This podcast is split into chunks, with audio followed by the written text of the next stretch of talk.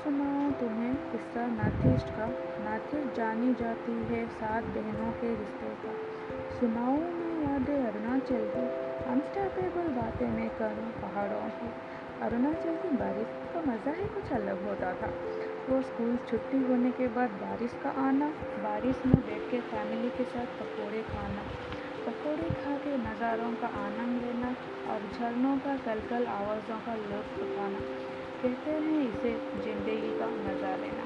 याद करो मैं वह दिन जब हम त्यौहार मनाते थे बनफायर जला के और खुशियाँ बांटते थे खिल खिला के। ले चलो मैं उन तेरे मेरे सफ़रों पे, यूँ ही चलते ही मैं सुनाऊँ किस्सा अरुणाचल के।